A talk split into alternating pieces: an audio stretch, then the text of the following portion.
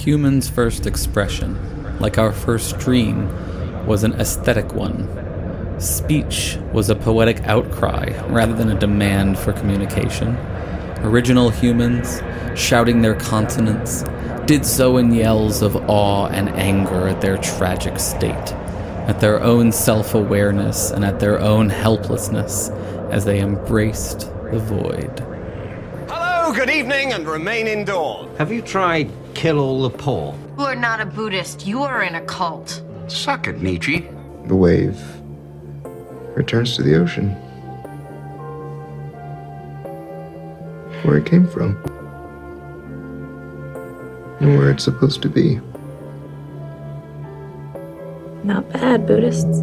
Warning this podcast contains foul language, dark invocations, and treating women like they're people.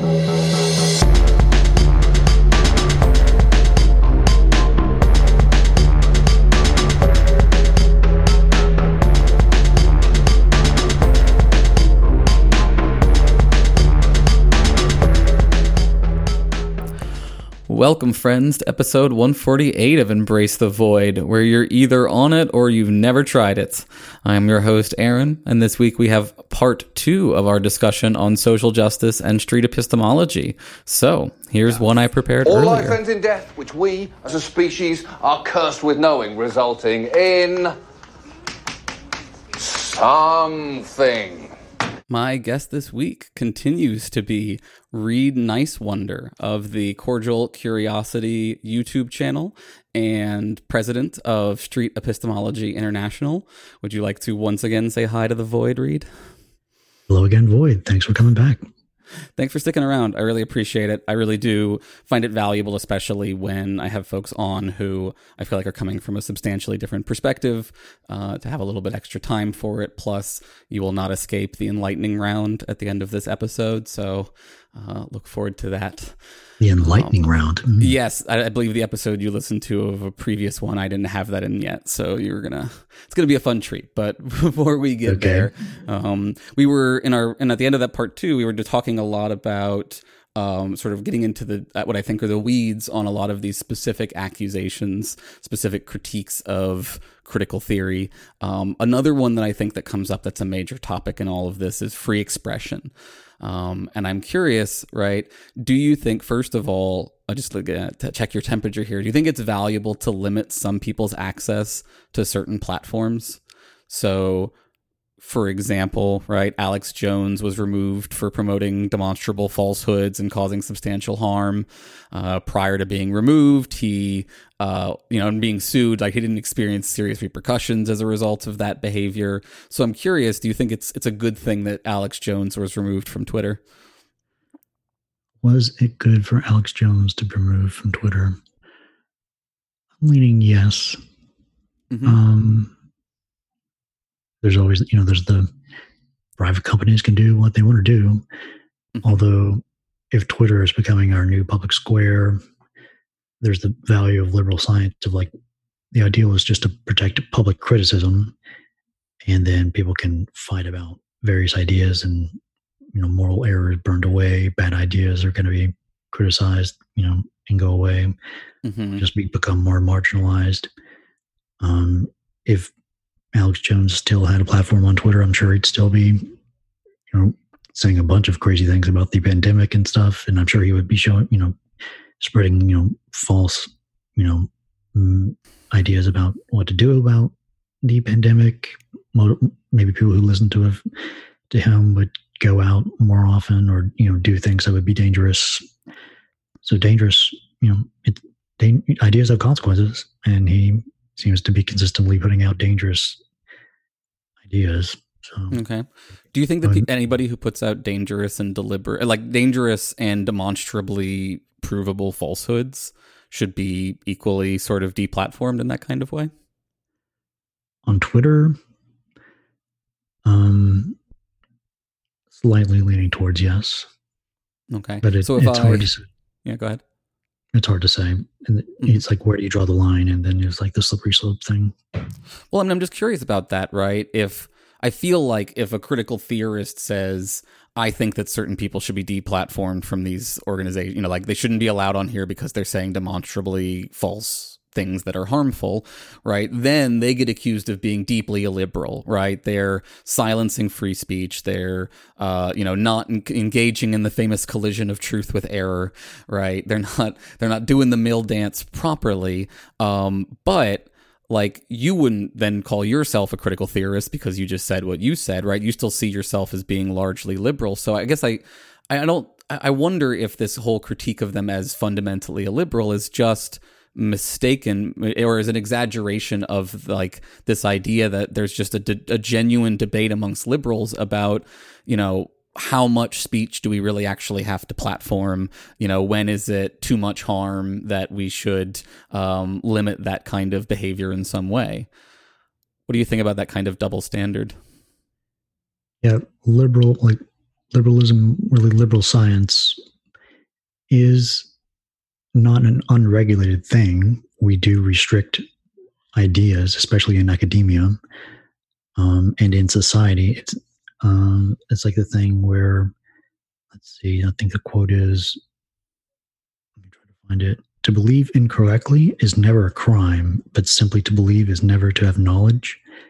That's just in general in society. But then people can put out their ideas in various ways. They can yell out in the street street corner various ideas, or they can sign up for a Twitter account and put out their ideas much more efficiently, or they can try to go into academia and try to become a professor and try to spread ideas that way. So in academia, you restrict ideas that do not pass muster, that do not get, you know, you're not going to have creationism in biology class or astrology and astronomy. That's there for good reason. But in general, in public, private companies can have standards. Um, I think it would be better if they would lean towards protecting criticism in general and lean towards keeping speech open so we can do the Mill dance and criticize mm-hmm. everything and do that type of thing. Mm-hmm. So you said there you don't think that we should be teaching creationism in biology. So you, you feel like there are genuine cases where academia should say we're not going to spend time and energy and resources on this particular idea and we're not going to you know put money towards platforming people or giving them tenureship or whatever so that they can be young earth creationists or something like that. Yeah you think that's like, ethically acceptable? Yeah if the consensus of the critical checkers of public criticism says this thing is false um like obviously so you have no you know, you're not going to be a part of our uh, people of critical checkers. Like your ideas are false, so we can ignore you now and okay. go away. So, so what do we do then if we say if somebody wants to say, well, look, you know, for more than a hundred years, we've observed the evidence about race realism, and the evidence has been faulty and flawed from the beginning. And every time people make claims about race realism or you know IQ differences uh, in in various kinds of ways, it's based on misreadings of the data or something like this, or that like you know the vast majority of the um, you know academic community. I'm not saying this is necessarily the case, but if it were to be the case, right? If we were to come to that point on the evidence, do you think that it would be good to deplatform people who were race realists? If we if we came to know that race realism is false, then we should not have race, real, race realism in academia. Yeah, if we, if we, had a fairly high confidence in the idea that, you know, again, inductive system can never have certainty, but like we have very good reason, it seems like lots and lots of evidence to suggest that these, you know, like that, like Charles Murray is just debunked in a variety of sub- substantive kinds of ways. Um, and that combined with the fact that his work is deliberately aimed at driving a conservative agenda um, rather than, you know, just that truth, some might argue. I don't, uh, we wouldn't want to, I think, include that part in the argument, right? But like broadly speaking, what what it sounds like you're saying is we do have an obligation to distinguish between people who are holding a plausible position and trying to defend it in good faith and people who are yeah. holding implausible positions or not trying to defend them in good faith. Yeah, it has nothing to do with harm. It is everything to do with truth. Like If Hmm. whatever is false, it's just not going to be in in academia in in our in our textbooks. It's it has nothing to do with harm. So what do we do then if like the creationists, like the flat earthers, right, the race realists eternally want to say you just haven't given our data a fair look and it's actually still good data and we're still right and this is oppression and it's because of social justice run amok. How do we adjudicate that kind of issue in society? Do you feel like? Um, we can continue to ridicule them or ignore them. Do you think we should ridicule race realists? Really? Um, I don't know. I don't know. I haven't looked into that idea. Um, uh, There's like extreme claims about race realism, and then there's less extreme. But I, I haven't looked into that idea, and I don't know if it's that level of needing to be ignored or, or ridiculed. Okay. So, like, for example, if someone said there are IQ differences between the races that are biologically driven and unlikely to be changed by, you know, much more social involvement, that, that the gap is closed as much as it's going to, broadly speaking, do you feel like that's plausible, worth ridiculing, or? That's not worth ridiculing or ignoring as of yet, as far as I know. Um, um, I don't know. But yeah. mhm. Okay. Um, you mentioned right this this Mill collision with error idea, and this is one where you know I teach Mill. I, I think that's valuable, even though I also like to call him a cop. Uh, but I think like you know he is. It's hard to ignore the importance of his work in shaping modern liberal thought. Um, and at the same time, I get nervous because I'm worried that people have confused an ideology with an empirical truth, right? The ideology here being we ought to have free open discourse, right? That like in an ideal utopia, we could have that free open discourse and everything would go great, right? Whereas I'm concerned that it has transitioned in people's minds into an empirical claim that this is actually the most effective or an effective method and that that is true potentially in all circumstances, right? Because the world that Mill is writing in is very different from the world that we live in. Um, and I'm curious if you think that you know the role of the internet in the world, um, the the way that misinformation can be propagated in such a way where no amount of good faith argument really can try to even drown it out. Like, does that change the state of play a little bit, and does it make you sort of a little more uh, hesitant about discourse about this kind of debate as the remedy for um, so many of society's ills? Yeah. With liberal science was comes from the book Kindly Inquisitors. It was written originally in like '92, I think, Mhm. and then a new version came out in like 2013, Mhm. and that was right when social media was starting to like get going. So he has a lot of arguments, like you know, actually saying, you know, liberal science, open public criticism is necessary and is kind of the best way for progress, knowledge, and moral to happen. Protecting public criticism, you know, having the rules of no final say, no personal authority.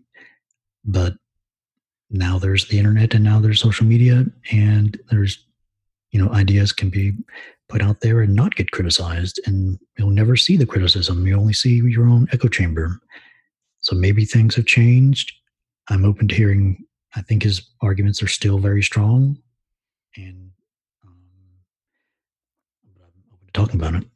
I mean, what about the just sort of genuine empirical concern that some folks raise that, like, the reality of if I watch a YouTube debate, right, is that, like, I go to it with probably preconceptions, generally speaking, right? That's probably how I got there, is I was interested in one side or the other.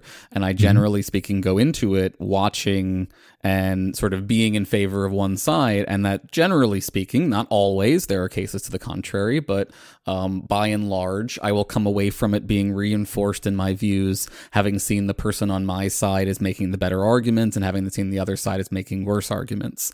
Um, how do you feel like? Do you feel like there's really any quality check that we can be doing on how much this this idea is actually working versus just reinforcing mindsets? Yeah, I think this gets us back to street epistemology, which is about epistemic virtues, trying to mm-hmm. practice them and put them in practice.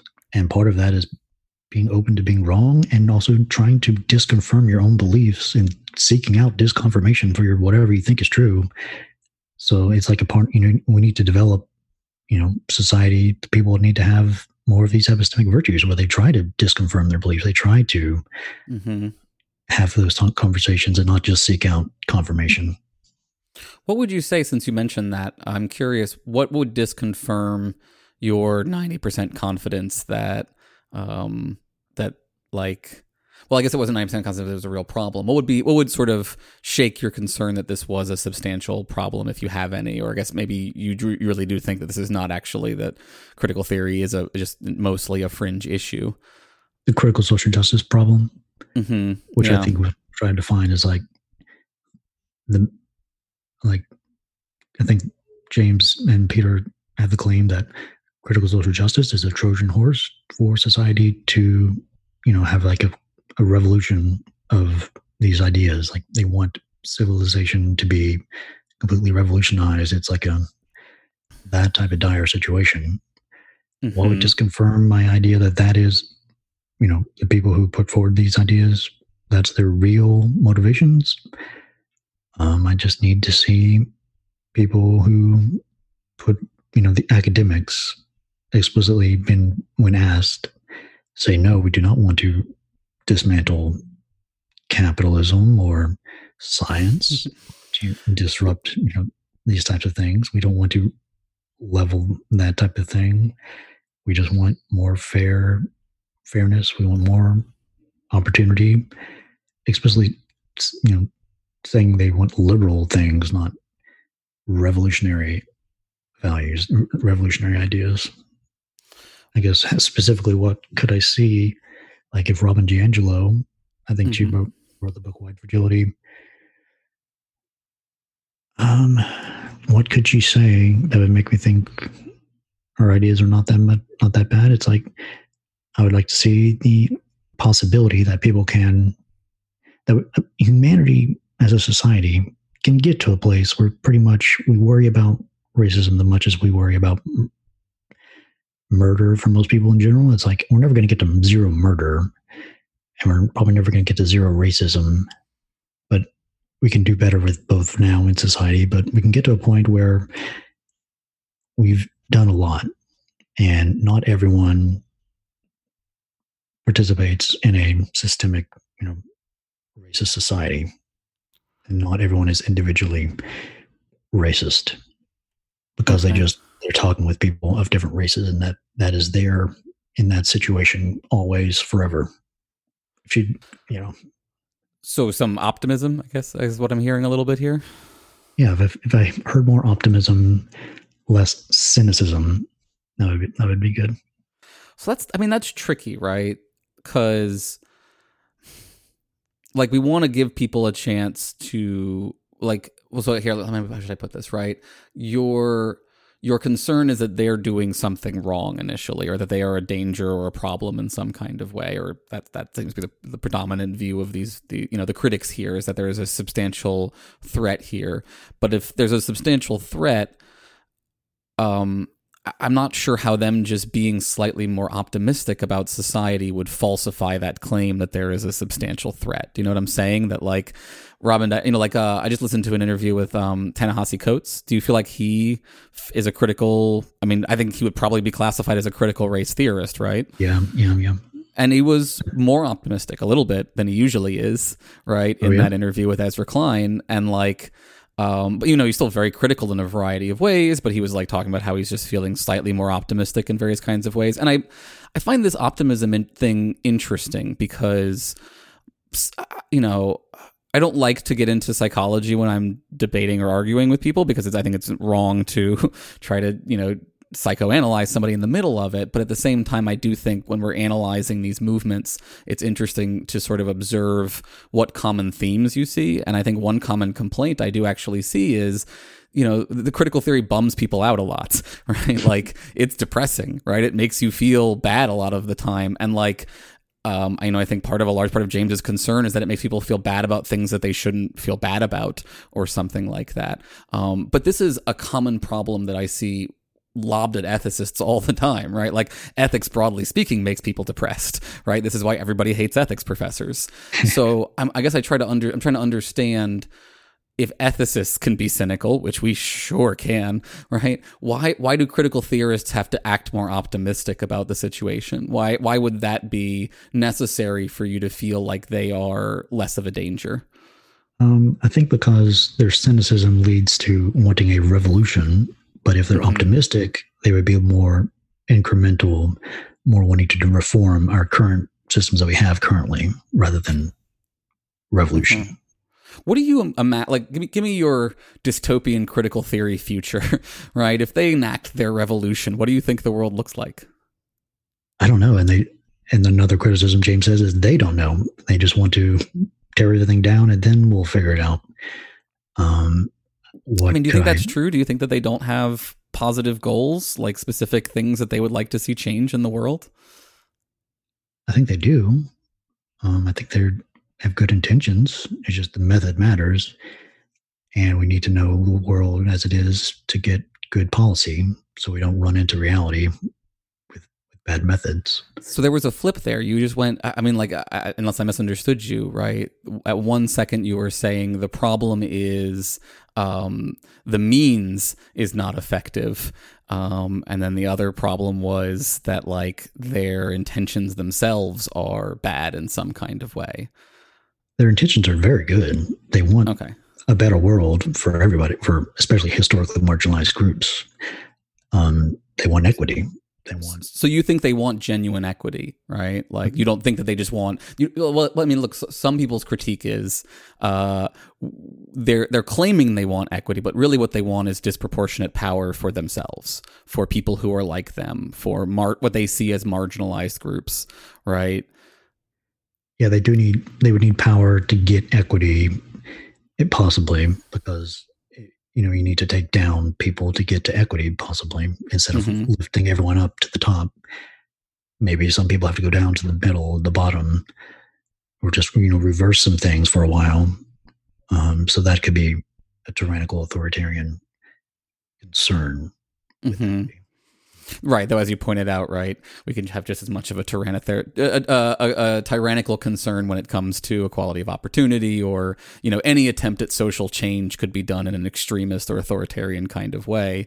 Um, I guess the question is, what about critical social theory means that it's going to be more likely to engage in that than some other view? I think because what we have is slow, but it seems to be getting things better consistently, possibly. Um, and then you got the Enlightenment now, Steven Pinker arguments and everything, all of that. Mm-hmm. Um, and I buy into that a little bit. So I think we have methods that seem to be working.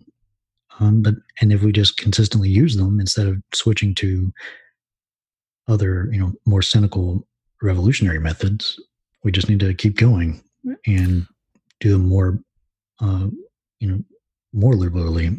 You know, mm-hmm. keep, keep them consistently liberal, and we will inevitably make progress. Do you? Would you agree that Steven Pinker maybe leaves out some important ways in which things are not, in fact, getting better and might be getting substantially worse that are not, in fact, being improved by incremental change? Yeah, people get really mad when he says things are better than ever, and now well, we have a pandemic. Well, yeah, yeah. I'm not trying to get emotional about it. I'm trying to say I think that you have to selectively cherry pick the data a little bit to you know leave out important ways in which it seems like things are getting substantially worse. Um, and I was just curious if you were willing, if, if you wanted to sort of acknowledge that, like on a variety of fronts, you know, wealth, cherry picking right? Systemic wealth inequality, right, or or income mm-hmm. wealth gaps, right, are getting much worse. It seems like um, climate change, right, getting substantially worse. I assume you're uh, you agree yeah. that climate change is continuing to get worse, right? A so very, very big problem. So for for folks who look at those kind of existential crises, right? Given that um, radical wealth inequality is a substantial precursor to societal collapse, um, and given that there is, you know, concerns of, you know, it's not that that racial inequality or racial uh, animus itself well here's what i would say is that racial animus itself has gotten worse as part of the increased polarization of politics uh, in our country. Um, so i think there are concerns on those fronts as well as the the massive existential risk that if we don't do anything there could be massive climate change in our lifetimes. Um, you know, what do you say to folks who say, look, based on those things, I lean towards a slightly more revolutionary approach right now. Maybe I'm not going to just burn it all down, but, you know, I want to see much more radical change than it sounds like you're leaning towards with your incrementalist approach. Um, I'm still open to revolutionary change, possibly. I, you know, the IDW folks uh, like Bret Weinstein and Eric Weinstein. I've heard of their their conversations, and they're kind of revolutionary a little bit. Um, That's a charitable way to describe them. Certainly, they are they are on the fringe of ideas, which the fringe could be, I guess, the cutting edge, depending on how you look at it. Right. Mm-hmm. Um. Uh huh. So it all, I guess, it all depends on what what are we what are we trying to do, what are our goals and methods, and and have these methods been tested? And like, I'm just pragmatic a little bit. Just, and I just, we have a bunch of, you know, the American system of a bunch of states, and we have a bunch of problems in all the states, and mm-hmm. just do, you know, experiment and see what helps. And maybe, you know, with climate change is like a global thing that we, that's an issue. That's a systemic problem that needs to be done systemically with yeah. nation, nation uh, cooperation. So it sounds like you at least agree on the climate change issue, the wealth inequality. Are you for like a progressive, like a very strong progressive income tax? I'm still like trying to learn about politics and taxes in general. Like I've, I could probably could. I have. I'm not very strong either way. I don't know too much about it. I would lean towards yes. Uh, uh-huh. pro- progressive taxes probably will be good. Yeah. I mean, I'm just, I guess I'm just trying to get a sense of like this, this distinction between good and bad kinds of equity still seems very vague to me. And like, sure, like I, I can see a, you know, like a, an extreme far out there version of, um, equity that says, you know, everyone has to have absolutely the exact same outcome. But like pretty much for the most part, I think real realistic versions of equity are things like, you know, a maximin account from from Rawls that would say, um, you know, if you're going to have inequality in your society, economic inequality, for example, if there's going to be wealthy people and less well off people, you have to redistribute wealth either through just giving people money on the low end or providing social safety nets or in some way improving their quality of life so that they are also benefited from being in this system that is you know unequal. And then and then he says look if you can manage that right if you can li- really genuinely lift all boats through your inequality then the inequality is ethical. It's acceptable in this kind of way. Are mm-hmm. you on board with that kind of equity? Yeah. Okay. What if we found empirically that the redistribution of wealth in that way wasn't closing the equity gaps if it's only class based and it doesn't take into account things like gender or race right mm. so for example there's some data that suggests that the wealth you know the racial wealth gap is not closing um, and that even if we did substantial redistribution of wealth to the lower income side of our society it would not still substantially close the racial wealth gap do you think that that gives at least some ethical justification for something like redistribution of wealth along racial lines? I think that gives us ethical permission to try different things, and mm-hmm. we have ways of trying it in different places. And I'd mm-hmm. love to see how that works out. So you'd be in favor of trying affirmative action in various kinds of ways to both financial would you just financial or would it also be you're okay with other kinds of affirmative action if we can show that that's the only real like and i mean here preferential rather than procedural affirmative action i mean here mm-hmm. you know genuinely taking into account the features that liberal as i think they point out right um, liberalism ultimately wants us to not worry about these features right? Ultimately we don't want to care about race um, but in order to get to that just outcome there may be a period of time where we do have to care about race. Um i'm ambiguous about that. I lean yes. Okay. I'm just I, i'm curious because i think my feeling in a lot of this is you know, when when you watch the video of you and James, um, what feels to me kind of uncharitably dunking on some person on the street and and like describing their views in ways that don't that like doesn't seem to me like when Anthony you know dissects the video and says here's where this went well. Here's where things could have gone better. It feels more like you know a dunking video right? Um mm. you know if you if all you see is that video, of course this stuff looks absolutely insane to you, right? But if you if you and I have this kind of conversation and I lay out these kinds of specific examples and we discuss the nuances, then it doesn't seem nearly so crazy, right? Yeah, as long as we're in the motte version of it and not the revolutionary crazy Bailey version of it.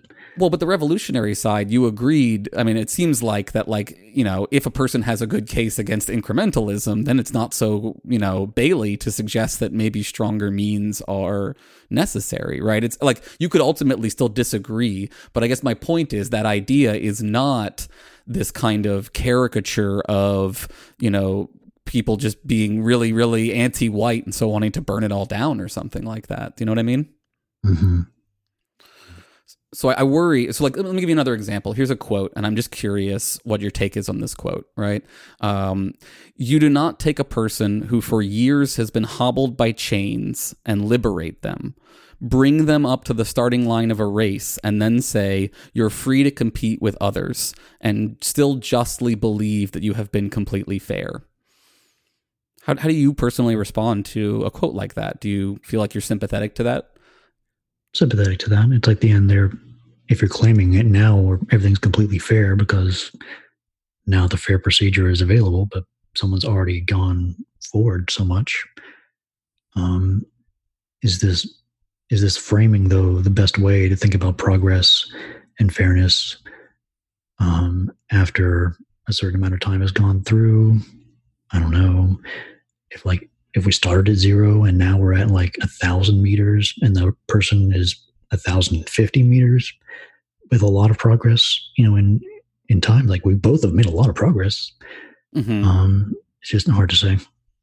So if we were in a situation where there was not being progress, there was not progress being made, right? It feels like that. Like for example, the racial wealth gap is not closing. Do you then feel like you are more sympathetic to more um, aggressive me- measures for creating equity within that race? Possibly. Mm-hmm. I, I want to know the reality of how the how those gaps are being caused. Okay. And I need to know if that if the gap is rigorously studied and mm-hmm. what what what what really does close the gap mm-hmm. and what and what doesn't yeah, and I'm sympathetic on the like what does and doesn't work side of things. And I do think, right, I'll, I'll throw a bone here, right? I do think that we have to really be careful to not jump at anything that feels like it's fixing the problem without sufficient evidence that it actually is helpful to the problem.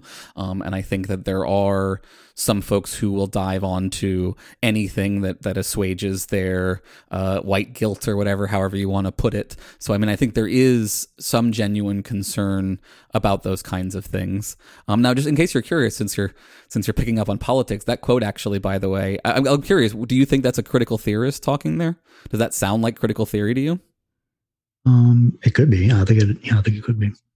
That's interesting because this is a direct quote from Lyndon Johnson, from the president who signed the Equal Rights uh, or signed the Civil Rights Acts, right? Um, mm-hmm. So this is happening in theory prior to um, where it seems, as far as I can tell, that that the, like folks like James are locating the origination of critical theory. And I, I bring this up because it, as you were mentioning earlier, one of the points of the debate here is is critical theory just a normal extension of the classic um, civil rights era kinds of social justice, or is it somehow a fundamentally different thing, right? But when I read a quote like that from the civil rights era, it sounds fundamentally identical to a lot of the critical theory stuff that we've also been talking about. So it leans, it suggests to me some evidence that there really is a lot more continuation of this tradition going on here. Um, I'm curious if it if that influences your views on that at all. Um, yeah, a little bit. Like James and Helen's new book, Cynical Theories, where they try to create a timeline of how you know critical theory and postmodernism merged in the late 80s and how it's different from classical postmodernism and classical critical theory.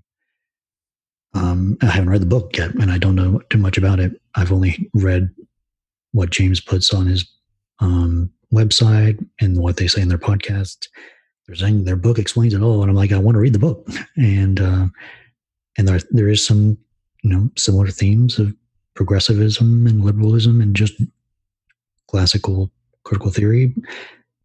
Although, if it's morphed into something different that has not been good for the civil rights goals, then I'd like to see us move back towards other ways of that that has been historically um, gotten us to better places. Mm-hmm. That's totally fair, and I totally respect your wanting to say I want. I, you know, I want to research this material more.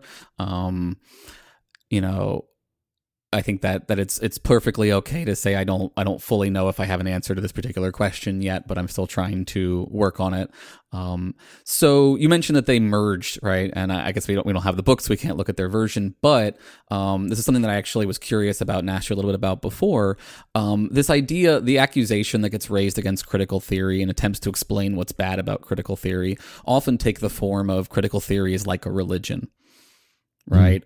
Um, and maybe we can, you know, say, well, they're not they're not saying it's bad like a religion. They're saying it's just like a religion, and that whether that's good or bad, right? We can discuss uh, how to deal with them because they are a religion. So I'm curious, um, do you think that that sort of X is like a religion model of critiquing is valuable in certain situations? And sort of, and it's something I asked you about before. What are the features that you would say go into making something like a religion in the kind of way that they are criticizing it here? I think it is valuable because if you come across some people trying to do some things and they're and they're like a religion, they're like a cult, mm-hmm. then it's very it's more difficult to persuade or change their mind or talk to them. Mm-hmm. dogmatic, they're fundamentalist, and it's just hopeless in trying to have like a usual conversation. So it's just mm-hmm. like a if you're like when people say whatever's a religion, just say warning and people are not going to be reasonable when you're talking to them mm-hmm. about that. So I think if if this new version of critical social justice is causing people to act religiously, like they're not going to have these types of cordial conversations, they're just going to act religiously, like accuse people of being certain things, then that would be not good. And that is kind of like religion James comes from the New Atheist movement a little bit. And uh, I first heard of him from his book, Everybody is Wrong About God. And that was after he took like years studying the psychology of religion. And um, he has like a model of what a religion is. Like in his book, he says, like, it's very hard to define what a religion is. Impossible, some would say. Impossible, yeah, very impossible. So what he tries to say is it's like a ideologically motivated moral community. That's okay. from his, his book. So it's like you have people with certain moral intuitions coming together, and then mm-hmm. they're using an ideology to motivate them um, just to work together. It's like uh, he gets a lot of his ideas from the righteous mind, you know, morality binds and blinds, that type of thing. Yeah. So, it, so by a, that definition, wouldn't effective altruism count as a religion? Maybe. Um, maybe. For example, he, he, he, defines atheism as a religion, kind of okay. pseudo religion. So, so mm-hmm. a religion is anybody, any community where people come together around a set of values. And it has to be able to meet certain psychological and social needs. And if it does that, like the more needs it meets, uh-huh. the more likely it is that it's a religion. Okay, so it's a community. I mean, this is great for me because I run a cult, and I, I feel like I'm meeting uh-huh. all of these criteria beautifully in the sense that I there's a moral framework for our group, and it brings people together. It seems like, and it provides um, shared experiences and things like that. So this seems to me though to just be reducing the word religion down to an idea, like like you know communal ideology or something like that right like what's the difference i mean like what's the difference between this and like every ethical view being a religion it seems like it just it seems to it seems to not be what most people think of when they think of the word religion i guess to to use that kind of uh, argument back in the other direction yeah, his book is like broken up into thirds. It's like the fifth chapter is where he tries to define God, Mhm. um, and that's where the psychological and social needs come in. And it's like the third of the book, that one chapter. So it's like Mhm.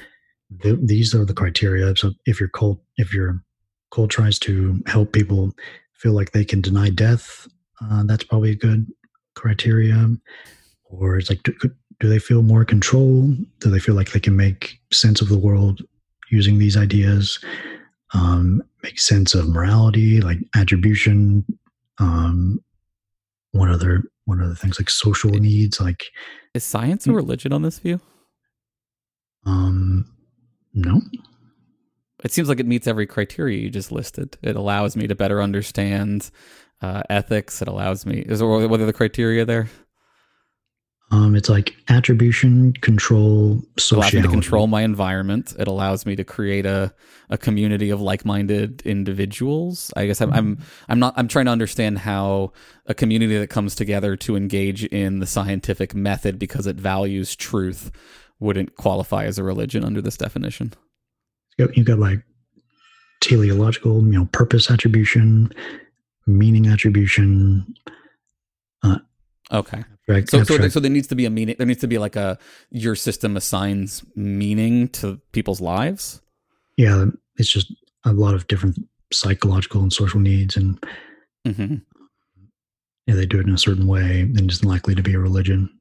Okay. So in this, so in this view, it seems like right the bad parts of that are not uh, that it provides a community, right, or that it provides a shared sense of values, because street epistemology would be in a lot of trouble then. It seems like, um, but it's that it it creates, and this is where I think you know when we talk about cult, what we really mean is an, an information isolating cult, right? A cult whose practices involve cutting people off from other forms of information and controlling them in various kinds of ways as a result, right? Do you feel like that's more what he's accusing critical theory of?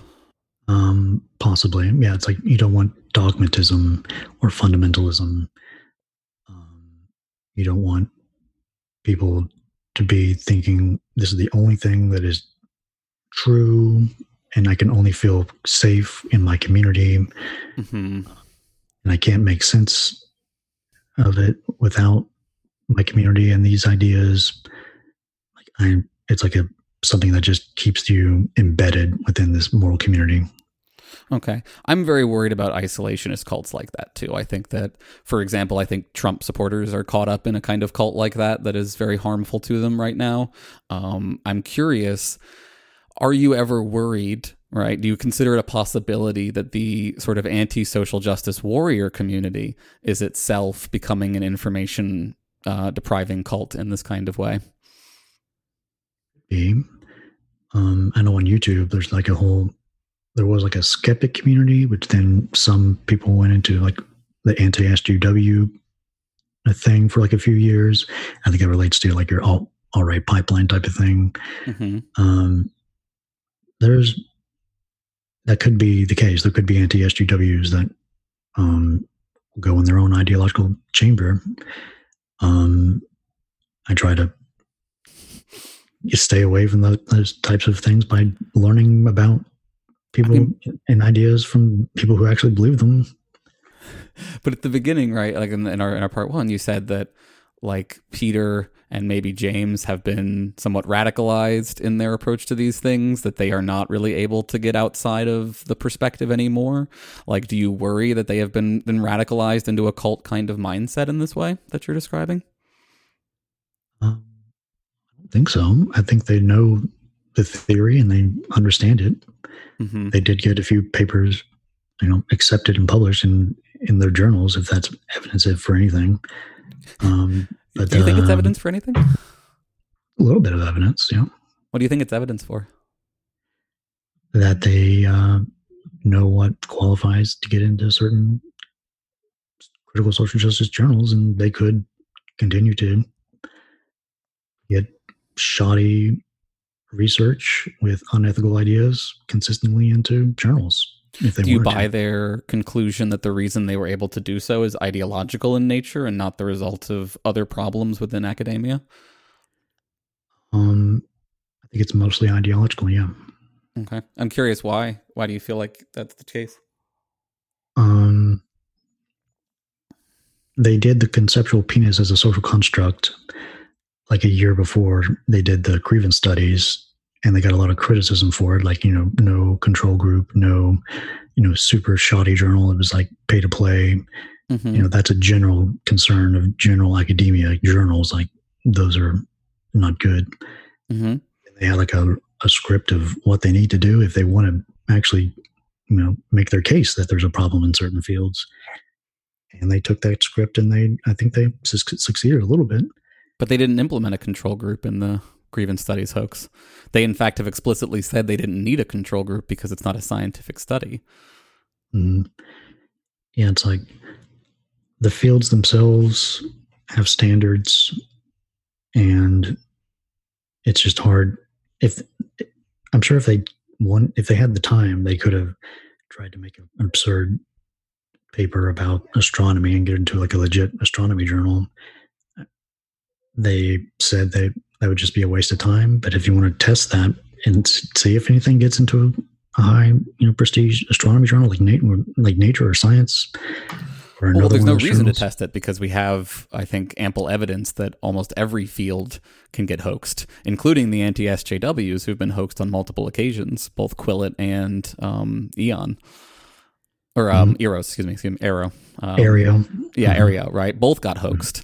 And so, right, the mere ability to get hoaxed, it seems like, is not substantial evidence of much, right? Without at least some way of, of, of showing why it was the case that you got hoaxed, right? So, for example, right, a control group wouldn't necessarily have to be outside of the grievance studies. They could have written a good, I mean, in theory, they could write a good paper that violates critical theory um, orthodoxy, right? If they understand the orthodoxy well enough, they could write a pro male paper or something like that and see if it got rejected and see if it got rejected for ideological reasons or something like that. I like that to me would have substantially strengthened their case that this was really about ideology and not about something else. Um, but I'm curious, you know, do you feel like that that weakens their case that they didn't include something like that? I'm not sure. They're they got a bunch of papers in there in the different journals in the Hy- like Hypatia. There was a uh, article written later on by someone wanting it to be reinstated because even though they're not sincere, their arguments for um, something they felt were good arguments, and they should actually go back into the journal. Um, that seems to be something. But are to- they? Is that because they are bound by some critical theory ideology, and so they're committed to like self owning, or is it that like it's possible that in that paper something that they said actually was you know in in the process of getting close to the theories like sometimes when i when i listen to like your videos with james for example he'll say something like that quote that you gave about uh, how to define equity and i'll listen to it and i'll be like yeah that, that seems like a perfectly fine definition right? But he'll say it in such a way where it's like god doesn't this sound so terrible? Um, and i guess i'm sort of wondering if like you know I, I don't I don't know the specific um, pa- passage or the specific paper that you're referencing there, um, but you know maybe it's possible that there is something in something that they wrote that is actually, if not true, worthwhile to the discourse. Right? There's lots of false things that in the history of academia that have been valuable to the discourse that we continue to teach. Um, so I, again, I just feel like I worry that there's an argument towards a conclusion going on here where anything that could be taken as evidence of uh, I- ideology is default treated as evidence of ideology until proven otherwise, which is a kind of, it feels to me, begging the question that they're trying to prove. I could see that. Okay. So, I mean, my final concerns here, and part of why I ask about the religion side of it, is that I'm also concerned about, as we talked about in part one, about the sovereign nation stuff and like the Trojan horse videos that they are engaged in. Because when you described to me um, sort of earlier the way that this works, where things start off in academia in a small fringe or something like that, and then it spreads out into society and that causes harm to society, right? These are classic, very classic conservative conspiracy theory tropes. Um, and when I look at them actively engaging with a group that does promote classical conservative conspiracy theories, it becomes harder to see it as a coincidence that like they they they appear in my mind to be laundering those ideas through a critic uh, uh, centrist liberal lens but in such a way that it then you know feeds right back into these conservative um, communities. So i mean what do you think about that? Like how do you how do you go about testing for example and addressing the concern that it you may actually be caught up in a conspiracy con theory operation rather than like that this stuff is directly tracking reality? Mm-hmm. There was like a conspiracy at evergreen state college to get Bret Weinstein, you know, fired from his um, university uh-huh. position from a bunch of critical social justice activists. And that was like a, I guess we could take that as a microcosm of what's happening today in society, possibly. I see a lot of people on Twitter saying we're now, you know, this is now Evergreen State College on a, a massive scale, you know, because of the protests and a bunch yeah. of you know, responses. Do, do you buy that? that? It's a plausible hypothesis now, I think and I think we'll be able to test that in the future to see so what happens. So you think it's plausible that the current um, protests in the streets are the result of critical theory run amok rather than people having genuine outrage over systemic inequality and police brutality? I think it's 99% of people who are just not critical theorists. They just want to be good people using the critical theory language and terms. You know that's just in the zeitgeist in the culture. And i think now that these um, ideas are in the culture then institutions will be trying to implement these ideas in their institutions.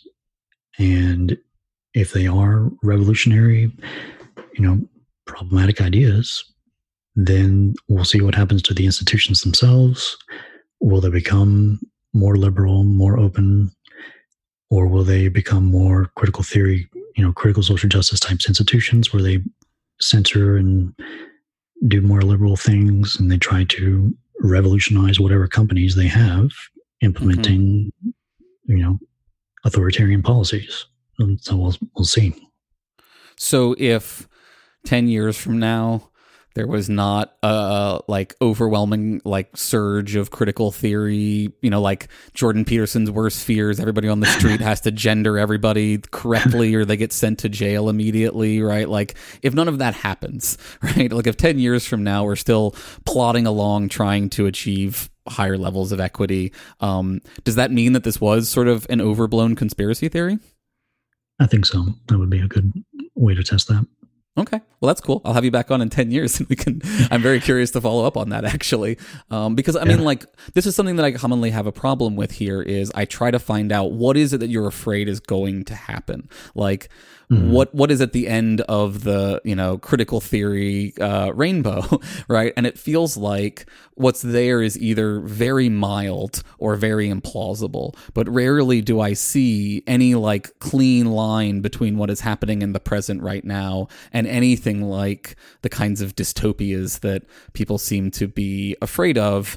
Um, you know, whereas instead, what I just see is again like boiling down to pushbacks on attempts of people who are just trying to do social justice as being you know accused of doing critical social justice. And then and, and like the, the whole thing about 99% of them are good people and 1% of them are sort of agitators this again goes back to these sort of classic often anti-semitic tropes that social justice is a tool used by a small group of elites to bring about massive social change at the cost of their political enemies. Um, and I really just genuinely worry that that idea is just being sort of straight out laundered through this operation. I, I, do you have a way that I can, you know, know that's not the case? I think James is like has an article or a podcast about this. It's like a conspiracy without a, any conspirators. There is no people at the top. There are no, you know, you know, people controlling things. It is a cultural thing. It's a bottom up thing, but the ideas that get into the bottom are coming from specific fields. And if they, their claim is if they use them to their logical conclusion, we'll find, we'll, we'll have more authoritarian policies and stuff going on in society. Like, Okay. t- you know, and possibly revolution. Okay. So if we instead, right, brought about criminal justice reform and wealth inequality reform and got, you know, um, healthcare reform and various things like this, right, finally ratified the Equal Rights Amendment or something like that, right? Those are not examples, it seems to you, of everything's turning into evergreen, right? It would have to be that they were like authoritarian and overbearing in some kind of nature. Yeah, it would have to be authoritarian, not democratic, not um, you know progressive, liberal progressive methods. It would have to be trying to get people fired because they are perceived as racist for not, you know, putting stuff on their Instagram or you know being actively anti-racist or whatever. Do you think people should be fired for being racist? no, I don't. Really? Depending on the job. So if I'm explicitly making racist comments around my workplace, that's or is that different from being were you meaning like if I quietly am racist in my own room I shouldn't get fired whereas I meant like if I act like a racist openly in such a way that other human beings can know that I'm a racist. I think if all racists didn't have jobs, we would have very bad social problems. So, like, ideally, racists are in like low level positions in society, not in high prestige places.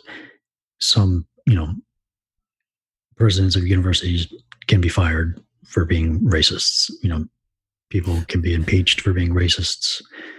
Can't we just say that, that you, what you've just said is the critical theorist dream, wet dream of like the the anti-racists get to run everything and the racists have to do all the menial labor? Uh, I don't. uh, It's a. I think it's a liberal principle.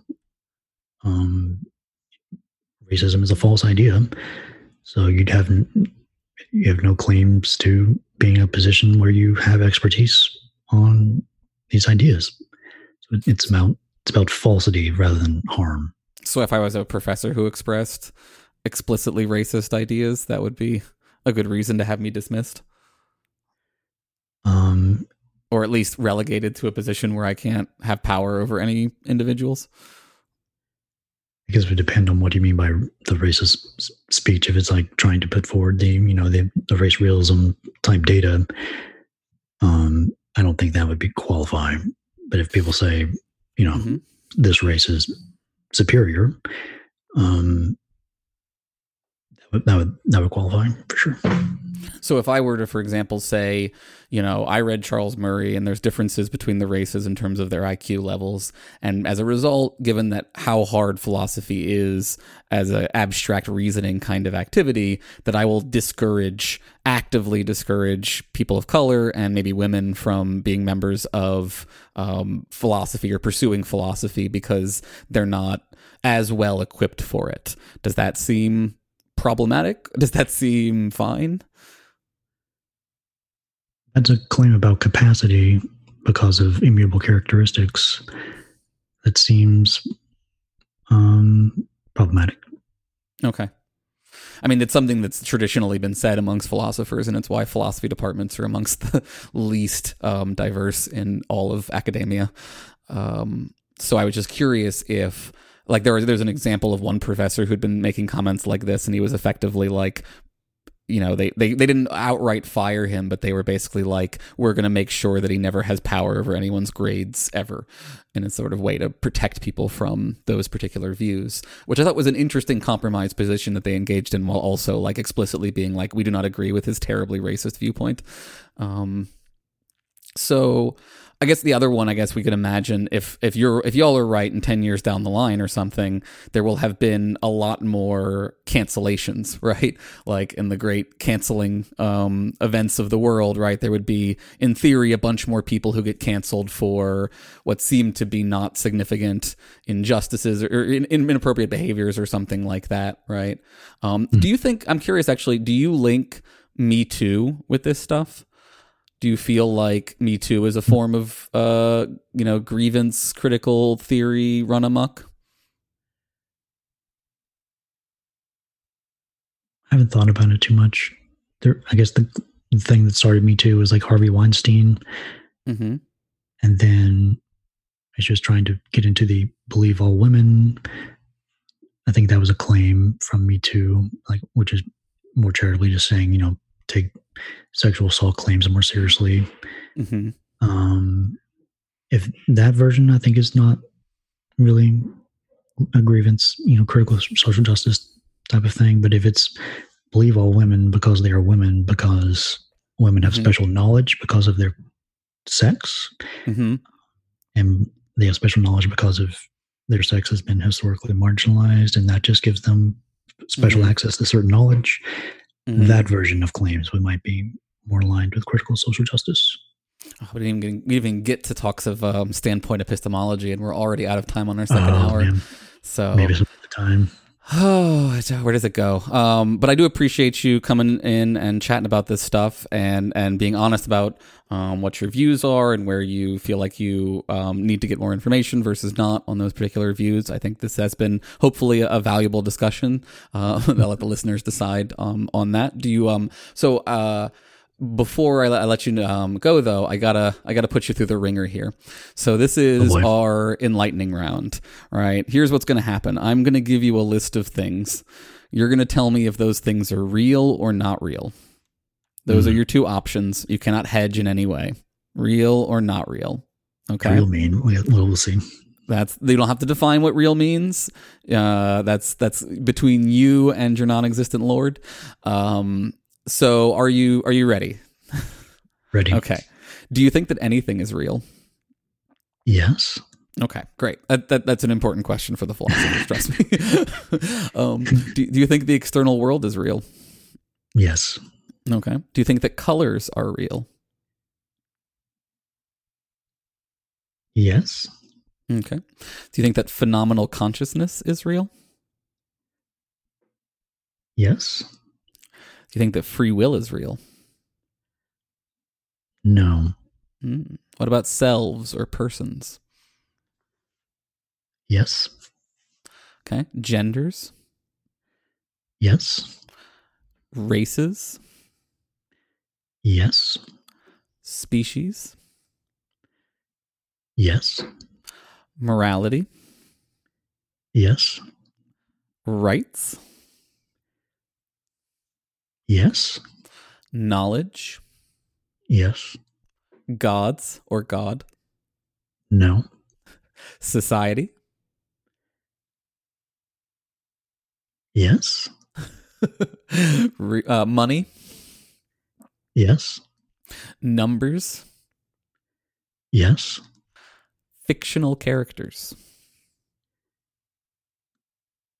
No. Holes, as in a hole in the ground, Yes. chairs, Yes. sandwiches, Yes. science, Uh, yes. natural laws, Yes. These are the question marks at the end of a lot of these yeses. Uh, beauty, Mm, yes. causality, Yes. and finally time. Yes. Okay, you survived. How do you feel? Um, good. okay, you made it through. Good job. Congratulations. Um, so thank you so much for coming again, Reid. Do you want to let folks know one more time where they can find your material? Yeah, just search Cordial Curiosity. I'm on YouTube and uh, Twitter. And the uh, SE International you can find, I guess, via Google. Yes, if you'd like to support street epistemology, we have a new nonprofit, Street Epistemology International. Um, I'm the president, and hope you know my words here today were not just me, Reid, but please support Street Epistemology International. Great, wonderful. Well, thank you so much for chatting. I really appreciate it. Thank you so much. As always, I'd like to thank our listeners and patrons who make the show possible. Um, and I'd like to thank some new patrons, thanks to Aripsa and the testimony of Mushroom. Um, as always, of course, I want to thank our top patrons, our $20 tier patrons, Jesse Urbinowitz and Brenda Goodman. Jude Law's Canadian accent in Existenz makes my pussy throb. BlackNonbelievers.com, BlackNonbelievers.com, BlackNonbelievers.com and Chad T. And of course, all the love and thanks to our top tier $40 lifetime support patrons, Dave Maslich and the venerable Richard Milhous Nixon. Thank you all so much for making all of this possible. I really hope you're enjoying uh, the content that is coming about as a result of your donations. Um, I'd also like to say if you'd like to support the show, please leave us a five star rating and a review on your podcast app. Follow us on Twitter at ETVPod. Uh, and if you notice a small void growing within you, consider supporting us financially at patreon.com slash embrace the void. Just $4 a month gets you our bonus book club content. We'll be starting a new book soon, so join in. Um, most importantly, remember, you are the void and the void is you.